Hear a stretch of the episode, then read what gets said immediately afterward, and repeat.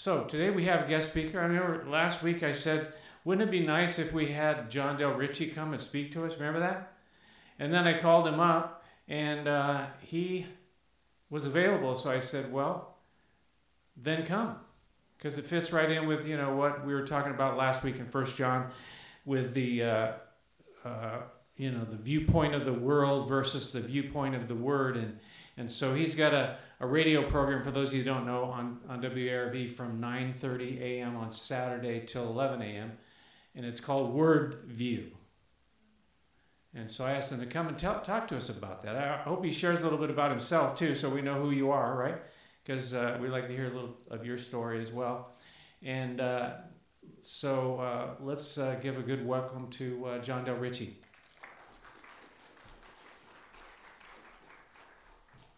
Thank you so much. How about that? That's better. Okay. I think I muted it. I muted it several times over there. But I don't want to waste too much time talking about myself, other than to say, a cliche, I know, that I am a sinner saved by grace. I came to know Jesus in 1975 when dinosaurs roamed the earth.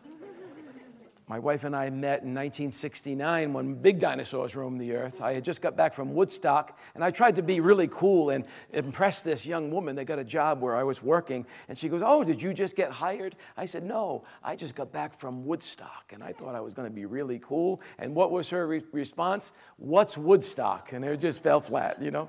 So I came from that generation, and until I was 22 years old, I never held a Bible in my hand.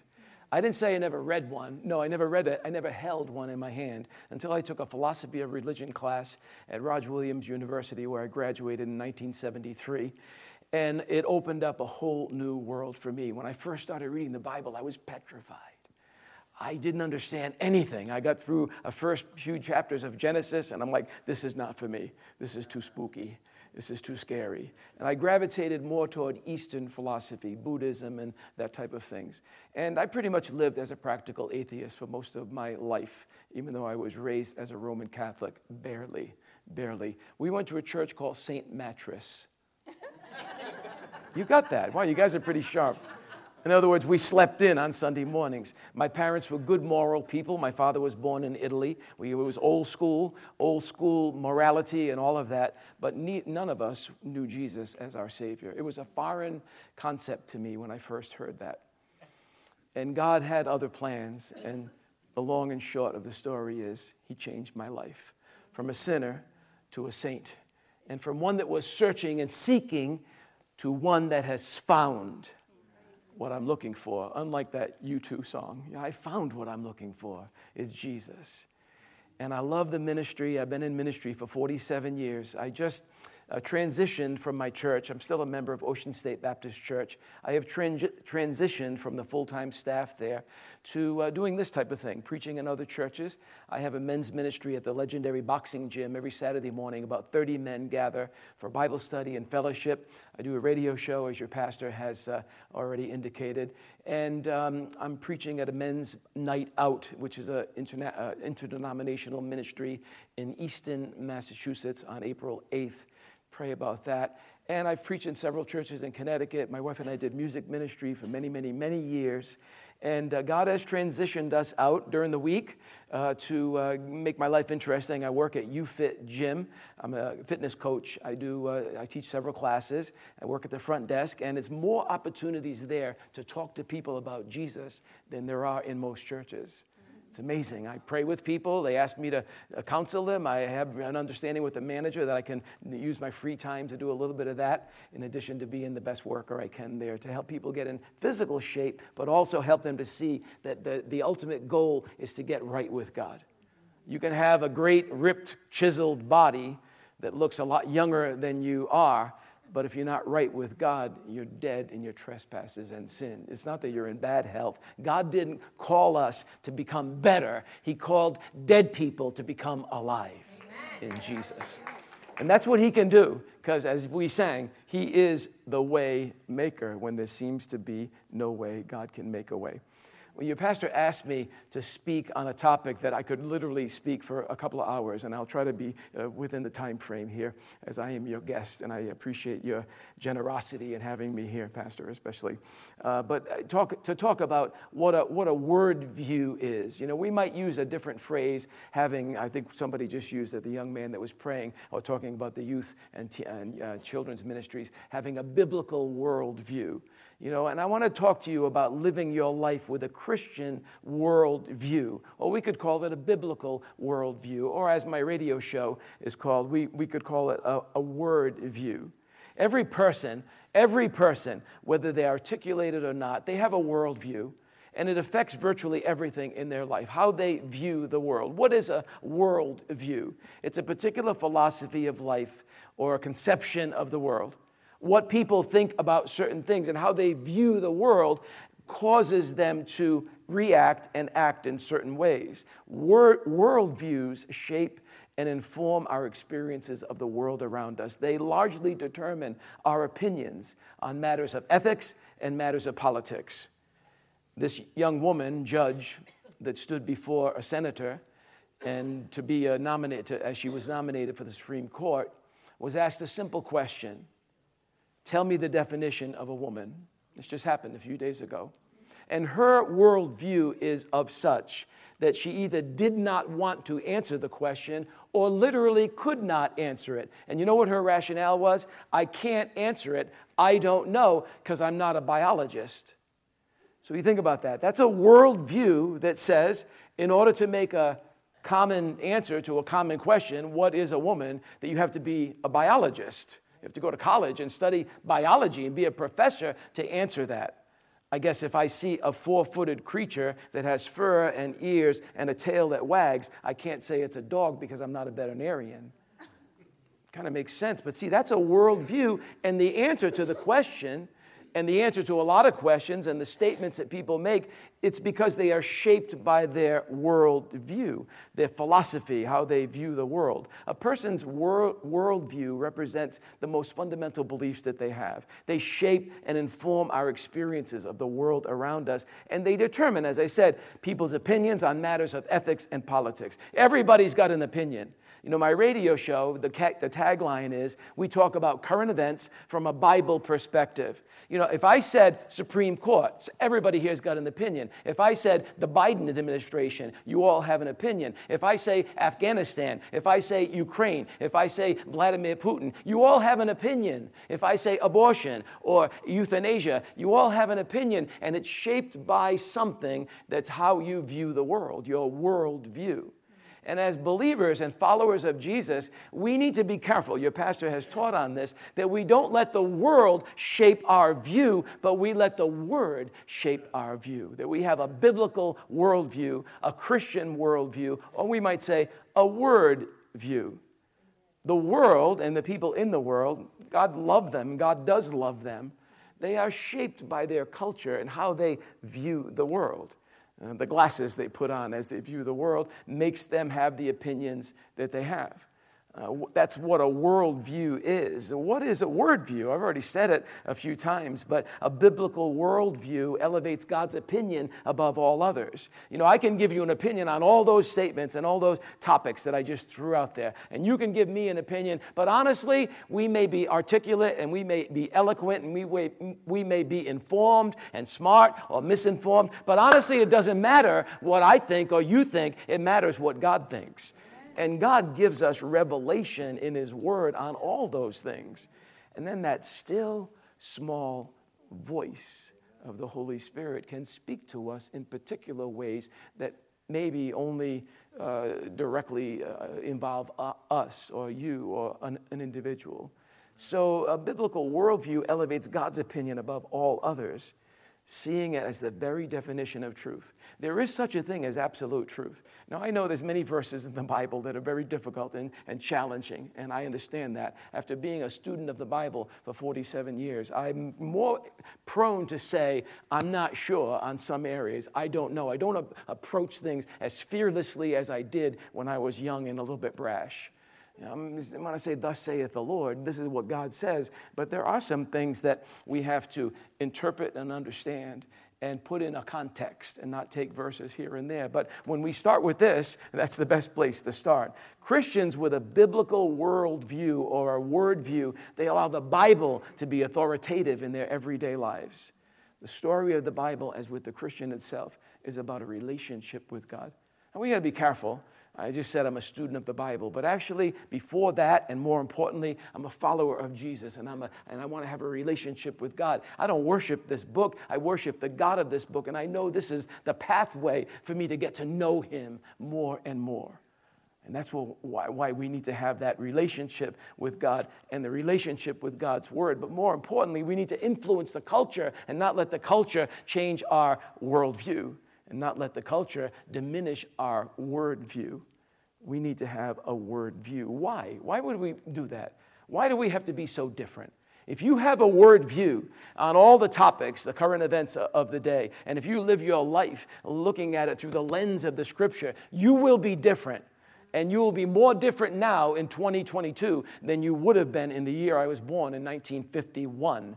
When I was born in 1951, the culture was closer to biblical morality. Do you know that on the old sitcoms, the situation comedies, they couldn't say the word pregnant? Rob and Laura Petrie couldn't sleep in the same bed because they couldn't put a married couple in the same bed just sleeping and just sitting there on TV.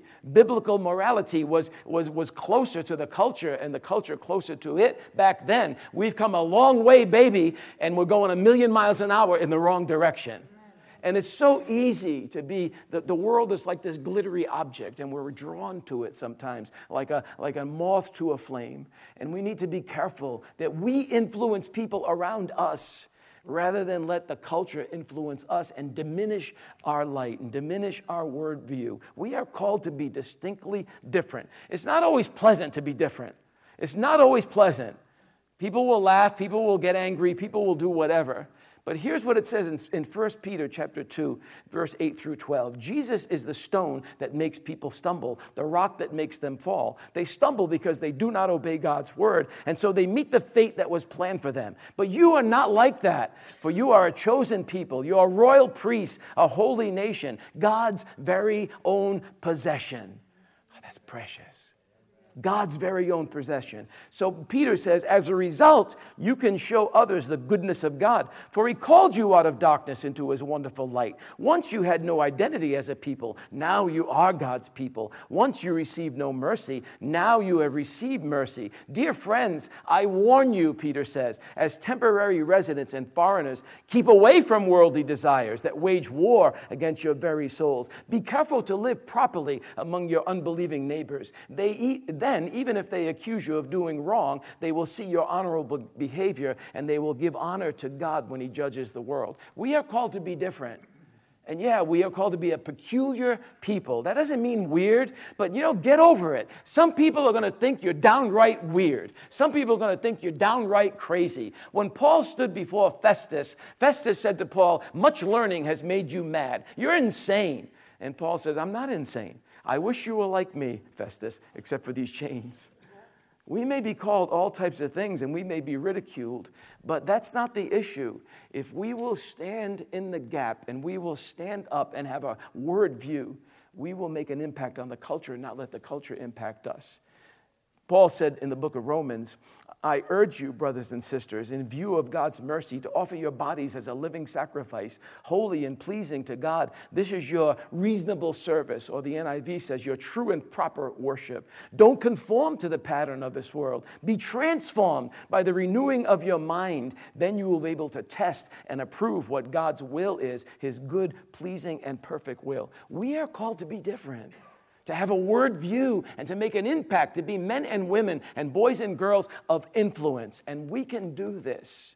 We can do this. God commands us to do it, which means we can do it by the power of his Spirit and by the authority of God's word. We can do it. You say, "Well, people don't want to listen." You did. Why are you here as a follower of Jesus? Because somebody told you. They gave you something. You read something. You did. I was the least likely candidate to become a Christian, but I listened after a while. They will listen. They're searching. They're searching. Just they don't know what they're searching for. And you have, and we have, what and who they need to know. And our word view will influence them. One of the greatest ways to talk to people about Jesus is to start with a current event. It's to start with something that everybody's talking about. I say when I go on the radio, today we're going to talk about what everybody's talking about. Because everybody's talking about Ukraine and Russia and gas prices and the southern border and all of these things and the gender fluidity issue and the school systems and violence in the streets and high prices and food shortage and the supply chain problems. They're all talking about that. Start there and start to give your word view, your biblical world view. Start with God, that God's in control when you go through difficulties. Jesus said this. He said, let your light shine.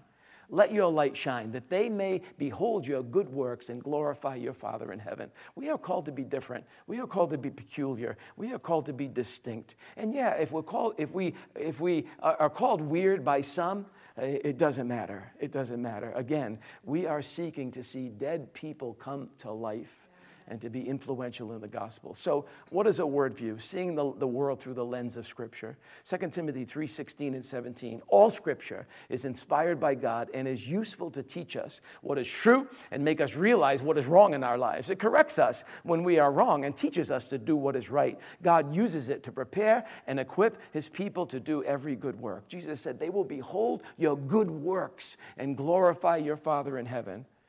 Don't be afraid to stand out. Don't be afraid to be different. Don't be afraid to say, well, you know, I have an opinion on a lot of things, but I usually, when I struggle with something, I go back to the source of truth. I go back to the Bible, and right there people are going to go, the Bible? You live your life by that antiquated old book written by a bunch of shepherds 5,000 years ago? And don't be ashamed to say, yes, I do, and I need to tell you that it's more than what you just described. And they will listen. Now, they may not listen all the time. And they may not listen from the very beginning, but they will listen. I talk to a lot of people at UFit Gym where I work, and some of them are Christians, some of them are not. And one man who is a self-professed atheist, he talks to me, I talk to him. It's pretty respectful, but we get a little forthright with each other. He said, what about that situation in Ukraine, preacher? Calls me preacher. I got 3 nicknames at the gym. I wear them proudly. Preacher, John the Baptist, the French guy, a Portuguese guy goes, Jean Baptiste, you know, he calls me John the Baptist, and Rabbi, and one guy, he got a new one, he said, I'm going to call you Moses. I'm like, all right, I guess the beard, I'm not really sure, but it doesn't matter. Those are all good things. And one day, this loud guy that is a friend of mine, he introduced me to about a third of the gym. He goes, hey, preacher, how you doing today? And everybody's like, who's the preacher here? And I'm like, okay, here we go. I'm preacher. So this atheist friend of mine, he says, hey, what about this situation in Ukraine? How come your God doesn't stop that one, preacher? I was like, let's go. Here we go. I said he could if he wanted to. I'm not sure why he doesn't. He said, why doesn't he get rid of Vladimir Putin, that evil, you know, whatever? And I said, listen, if God's going to get rid of evil, bro, he's going to start with me and you. Or he's going to get to us eventually. He's like, what are you talking about? And I said, we're all evil to the core. We're all sinners falling short of God's grace. If God's going to fix every problem that you see, he's going to have to start to fix some of the problems that you caused and get to you eventually. So I talk a little forthright with him. That's the dialogue we have. With others, you got to be much more gentle. But listen, you got to talk. There's no such thing as silent Christianity. There's no such thing. You got to speak it. They can see good works. That's a start. Nobody wants to hear from a Christian jerk. Nobody wants to hear from somebody who's a jerk and judgmental. But they will listen if you have some talk, and they will listen if you have some walk to back up the talk. Amen. Scripture, stick with it. Let me tell you this. I love this. This is from the Gideons about the Bible. The Bible contains the mind of God, the state of man, the way of salvation, the doom of sinners, and the happiness of believers. Its doctrines are holy, its precepts are binding, its histories are true, and its decisions are immutable. Read it to be wise, believe it to be safe, and practice it to be holy. It contains light to direct you, food to support you, and comfort to cheer you. It's the traveler's map, the pilgrim's staff, the pilot's compass, the soldier's sword, and the Christian's charter. Here too, heaven is opened and the gates of hell are also disclosed. Jesus Christ is its grand subject. Our good is its design and the glory of God its end. It should fill the memory, rule the heart, guide the feet. Read it slowly, frequently, and prayerfully. It is a mine of wealth, a paradise of glory, and a river of pleasure. It's given to you in life, and it will be opened at the judgment and be remembered forever. It involves the highest responsibility, rewards the greatest labor, and all will be condemned who trifle with its sacred contents. Use the Word in your life and use the Word as you live your life with a Word view to be a testimony to others. The Word of God is quick and powerful, sharper than any two-edged sword. You give it to people eventually. They will either reject it because they are not going to conform to the image of God and be saved, or they will accept it. But your responsibility and my responsibility is to live it out and talk it out and give it to people and live an obvious Word view in the light of the culture that is a million miles an hour in the wrong direction. I mean, I could say, what are some of the practical elements of a Word view? These would be common ones that you would relate to. Lifelong study of Scripture. Back in the 80s, a Bible college professor said to me, John, here's something I would say to you after he and I had a lot of dialogue. He said, make it your endeavor that for all your life you will be a student of God's Word. And there'll come a point where somebody could hand you a Bible and you could do this, and after a few minutes of reading, you'd know what's going on in that part of the Bible. You'd be so familiar with it that just after a few moments you'd say, okay, yeah, this is about King David. This is about when Saul was trying to kill him and Jonathan befriended him. Yeah, I know what that's about. And then turn to another page and go, okay, yeah, this is one of the Psalms where David made a mistake and sinned with Bathsheba, and he preaches this psalm about repentance. You make it your lifelong goal. Be a student of God's Word, a study of Scripture that gives us an ever-developing relationship and fellowship with God. That's one of the practical elements of a Word view. Constant practice of prayer. We prayed several times today. Passionate worship. You guys worship using music as the vehicle in that case. Lives of generosity. Lives of trusting in God. Lives devoid of critical judgmentalism. Man, if the Christian church at large, and Christians by and at large need to get rid of one thing in their life, it's critical judgmentalism. I don't mean we can't say something's wrong and make proper judgments. Jesus said, judge with righteous judgment. But he said, when you say to your brother and you say to somebody, you got something in your eye, there's a speck in your eye, and you got a big log sticking out of yours, he said, go and fix your problem before you go to your brother again and remove the speck. And sometimes we can be so critical and so judgmental that it's not attractional. Now, I'm not saying we got to be attractional. But before we start to remove specks and some logs, make sure we go back and look in the mirror and let ourselves be judged. You know, it says in the Bible, judgment needs to begin at the house of God and in the individuals in the house of God. A practical element of a Word view, lives lived for God first, others second, and ourselves last. You know that old J-O-Y, Jesus, others, yourself. Yeah, those are some practical elements. And man, I could give you and your pastor could as well, and many of you could. We'd have 6 or 7 messages right there with each one of those things. But I want to go down a little bit lower than that, more like what we might call the molecular level of a Word view. Those are some of the practical surface things. And I thought about, speaking on those, and I could spend the rest of my time speaking on those topics. But I want to give you 4 practical building blocks or foundations of a biblical worldview or a Word view, as we've been calling it. And these building blocks and these 4 foundational things, they answer the why of our doctrines, our beliefs, and our practices. And they help us to understand the concept of having a Word view from the ground up. When you know your why, it helps you to do what you're supposed to do. Why do we come to church? If I'm saved, why do I need to do anything? I'm already saved, going to heaven. Why do I need to tell others? Let God deal with that. Let other people tell them. Why do I need to sing songs when I come to church? Why do I need to hear a message? I've said many things today that are very familiar to many of you. Why do you need to hear it? Why do I need to speak it? What's the why of prayer? If it's God's will and I'm praying for God's will, he'll get it done. Why do I need to pray? Why do I need to commune with God? Why do I need to do many things? If I understand the why, I will be able to do the what with passion and consistency over the long haul. Somebody else back in the 70s challenged me, say, listen, don't make this a fleeting trend in your life, this whole thing of following Jesus. Be in it till you die. And I've made that promise by God's grace. I'm going to serve God till I take my last breath. I'm going to serve God to the best of my ability, wherever he puts me, however he moves me, transitions me. I am going to be vocal about Jesus. I'm going to praise him. I'm going to honor him. I want to shine for him. I want to run the race. I want to fight the fight. I want to keep the faith. I want to do all those things because my overarching goal in life, I want to hear these words, well done, good and faithful servant. Enter into the joy of the Lord. That's my overarching goal. In life. But I want to talk to you about these four building blocks from on the molecular level of what a word view is. Origin, meaning, morality, and destiny. OMMD, origin, meaning, morality, and destiny. These are the foundational things of any worldview.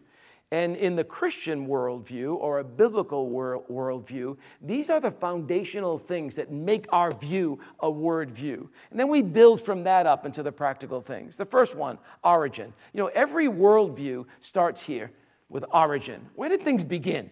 You know, the reality in which we live, time, space, matter, and energy. We live in it right now. Where did it come from? Where did you come from? Where did the human species come from? Where did the universe come from that is so vast and big, we can't even find the end of it with these telescopes that are going up into space? And we have the answer. As far as origin, our biblical worldview says, in the beginning, God created the heavens and the earth. Psalm 90, Lord, you have been our dwelling place throughout all generations. Before the mountains were born, before you brought forth the whole world into existence, from everlasting to everlasting, you are God. 1,000 years in your sight is like a day that has just gone by, a brief few hours of a night. As far as the origin of all things, we start with God. People say, where did God come from? He came from nowhere. He's always been, always will, is, and always will be. He's from everlasting to everlasting. Eternity past, he was there. In eternity future, he will be there. He changes not, the same yesterday, today, and forever. He is God. There is none else. But in that first verse of the Bible, in the beginning, God created the heavens and the earth. In the English, 10 words. It describes the reality in which you are living right now. In the beginning, time. You know, we just said, we set the clocks ahead. We lost an hour. You didn't lose anything. Right. You didn't do anything except adjust the hands of a clock, or you got your phone to do it or whatever. Time is time. The world rotates once every 23 hours, 56 minutes, and some odd seconds. That's not going to change. That's not going to change. And once a year, it revolves around the sun, 365 days, and we are about a fourth of the way on that 587 million mile journey, 500 million miles at 68,000 miles an hour, all the while rotating at 1,000 miles an hour. And no wonder you're tired. You're doing incredible things right now. And how amazing is it that you're not flying off the earth, and neither is this building? Because God instituted this law called gravity, but in the beginning created time. In the beginning, he created space. In the beginning, God created the heavens, space, and the earth, matter. And he created ex nihilo, something out of nothing. That's energy. Time, space, matter, and energy. That's the reality in which you and I live. He did it for our purpose. How amazing is that? And it's one little verse in Psalm 33:3. He breathed the stars into space. We serve a star-breathing God. He didn't lift a finger to create the billions upon billions of galaxies with billions upon billions of stars. He just spoke them into existence. We serve a star-breathing God who created the reality in which you live. And he looks at you and me who know him as Savior, the omnipotent, omnipresent, omnibenevolent, omniscient God, and he says, call me Abba. Have relationship with me through my word and commune with me, Father, Son, and Holy Spirit, in the quiet times of your life. And let me take you on an adventure that will cause your view to have an influence on others. Psalm 40, I cried unto the Lord, and he heard my voice, and he rescued me out of a horrible pit of clay, and put my feet on solid rock, and established my goings. And he put a new song in my mouth, a song of praise to our God. Here it is. Many will see it and fear, and they too will trust in the Lord. You sing your song? He said, I'm not a singer. I'm not talking about that. You live your life, you speak the word, you have a word view that influences people. They will see it and fear and trust in the Lord. Not everybody, but some will. You did. They will.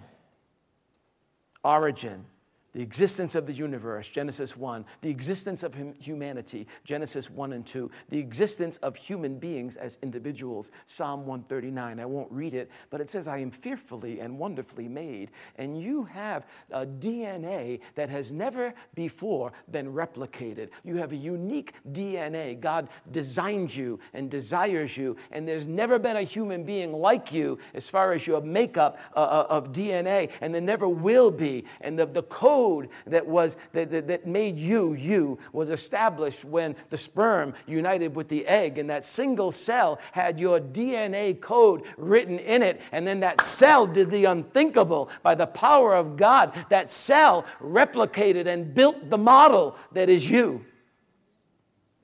Not only did God create humanity with the first people, he created and designed you to be you. You say, well, I don't like you. God loves you. God loves you and he likes you. You say, well, I wish I was this. I wish I was that. I wish I was this.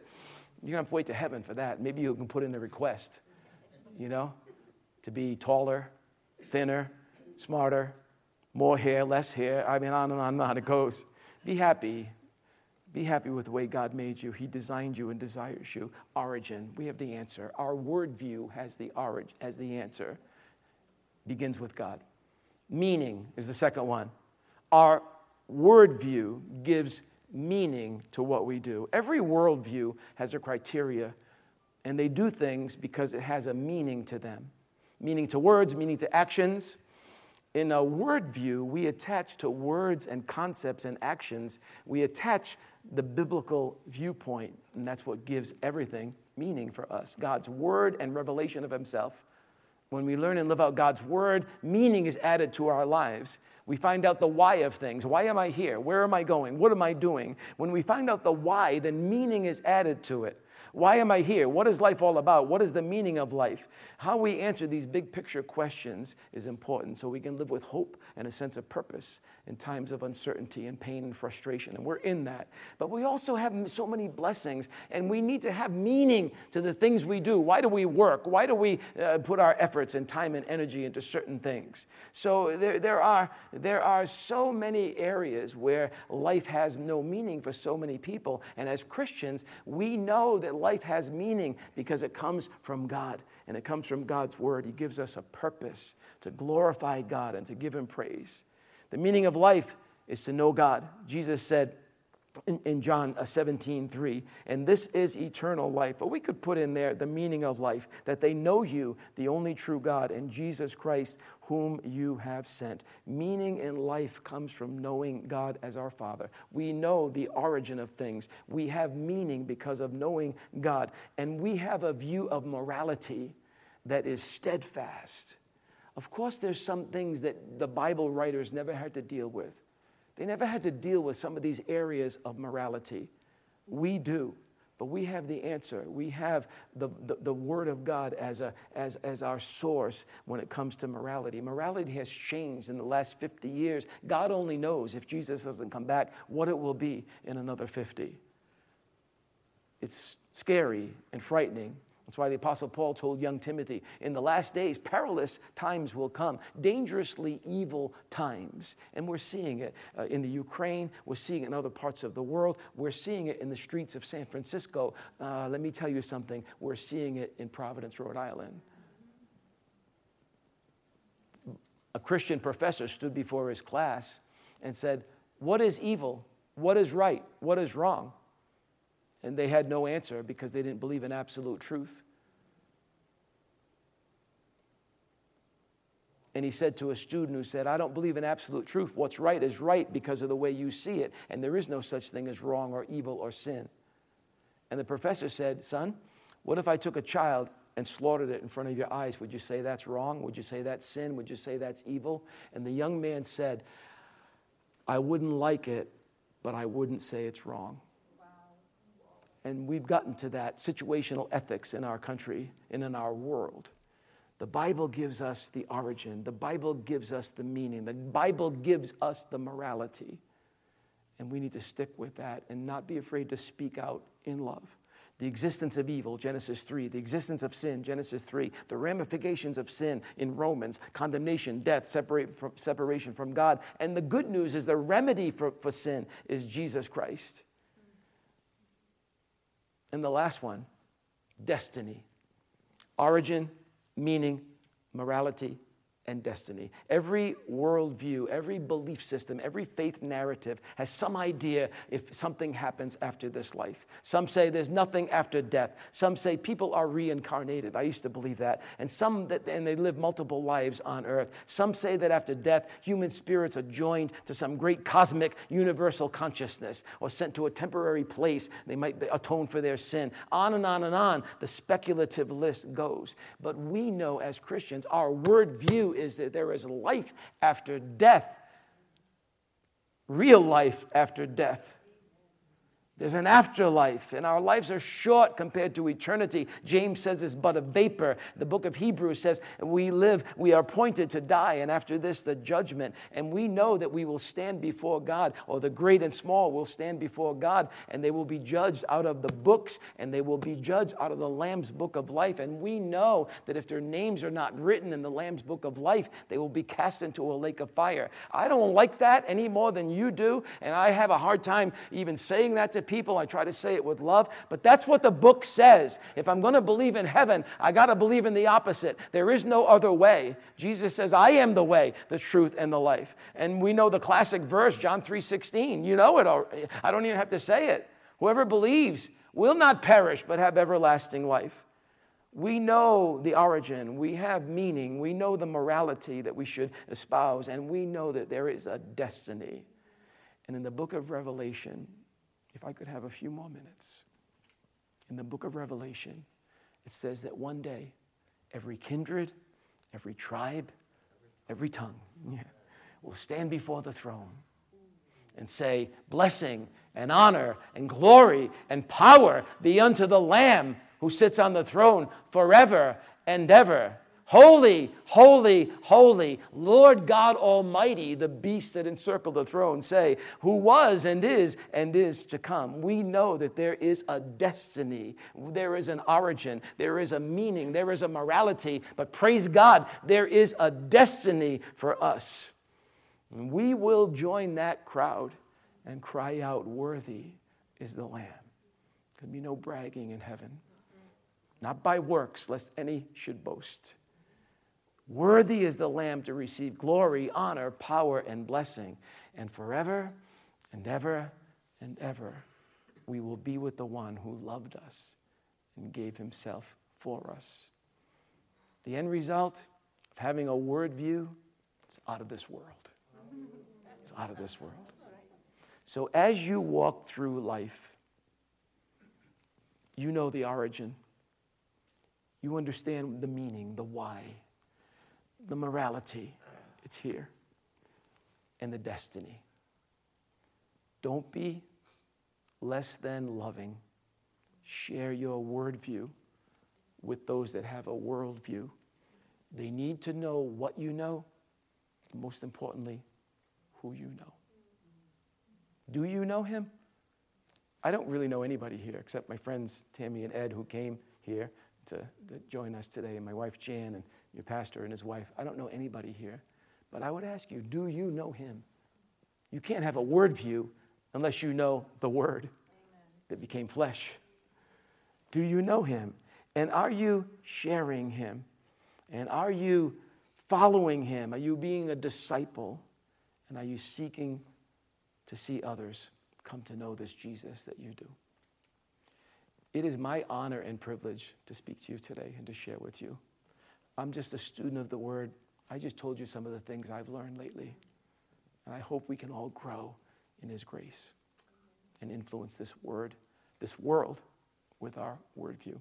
Pastor, thank you so much for asking me to preach today. I don't know how you close, but all right, okay. Father, thank you. You are an awesome God. That's a cliche, but you are. You are great and mighty, and I used that word before, omnibenevolent, always good. You know everything, you see everything. So as we open our hearts to you, some things we might be embarrassed about, but you still love us, but you chasten the ones you love. And I thank you for that chastisement. Help us to not make this theoretical today and clinical and classroom style of having a word view with all these philosophical terms like origin, morality, meaning, destiny, and all of these things we've talked about. Help us to make it practical of telling people about Jesus, living for your glory, and bringing the grace of God to others. We just praise you and thank you. Thank you for this church, this lighthouse, this place of hope in this place, in this part of the state. Rhode Island needs born-again believers to publish the word and blaze it abroad. We are in the least Bible-minded place in the country in many ways. Help us to be lights in the darkness, and help us to live our lives transparently before people, espousing this word view unashamedly. We give you the praise and the thanks, and we pray this in Jesus' name. Can you give God some praise and say amen? Amen. Yes. Amen. Thank you so much.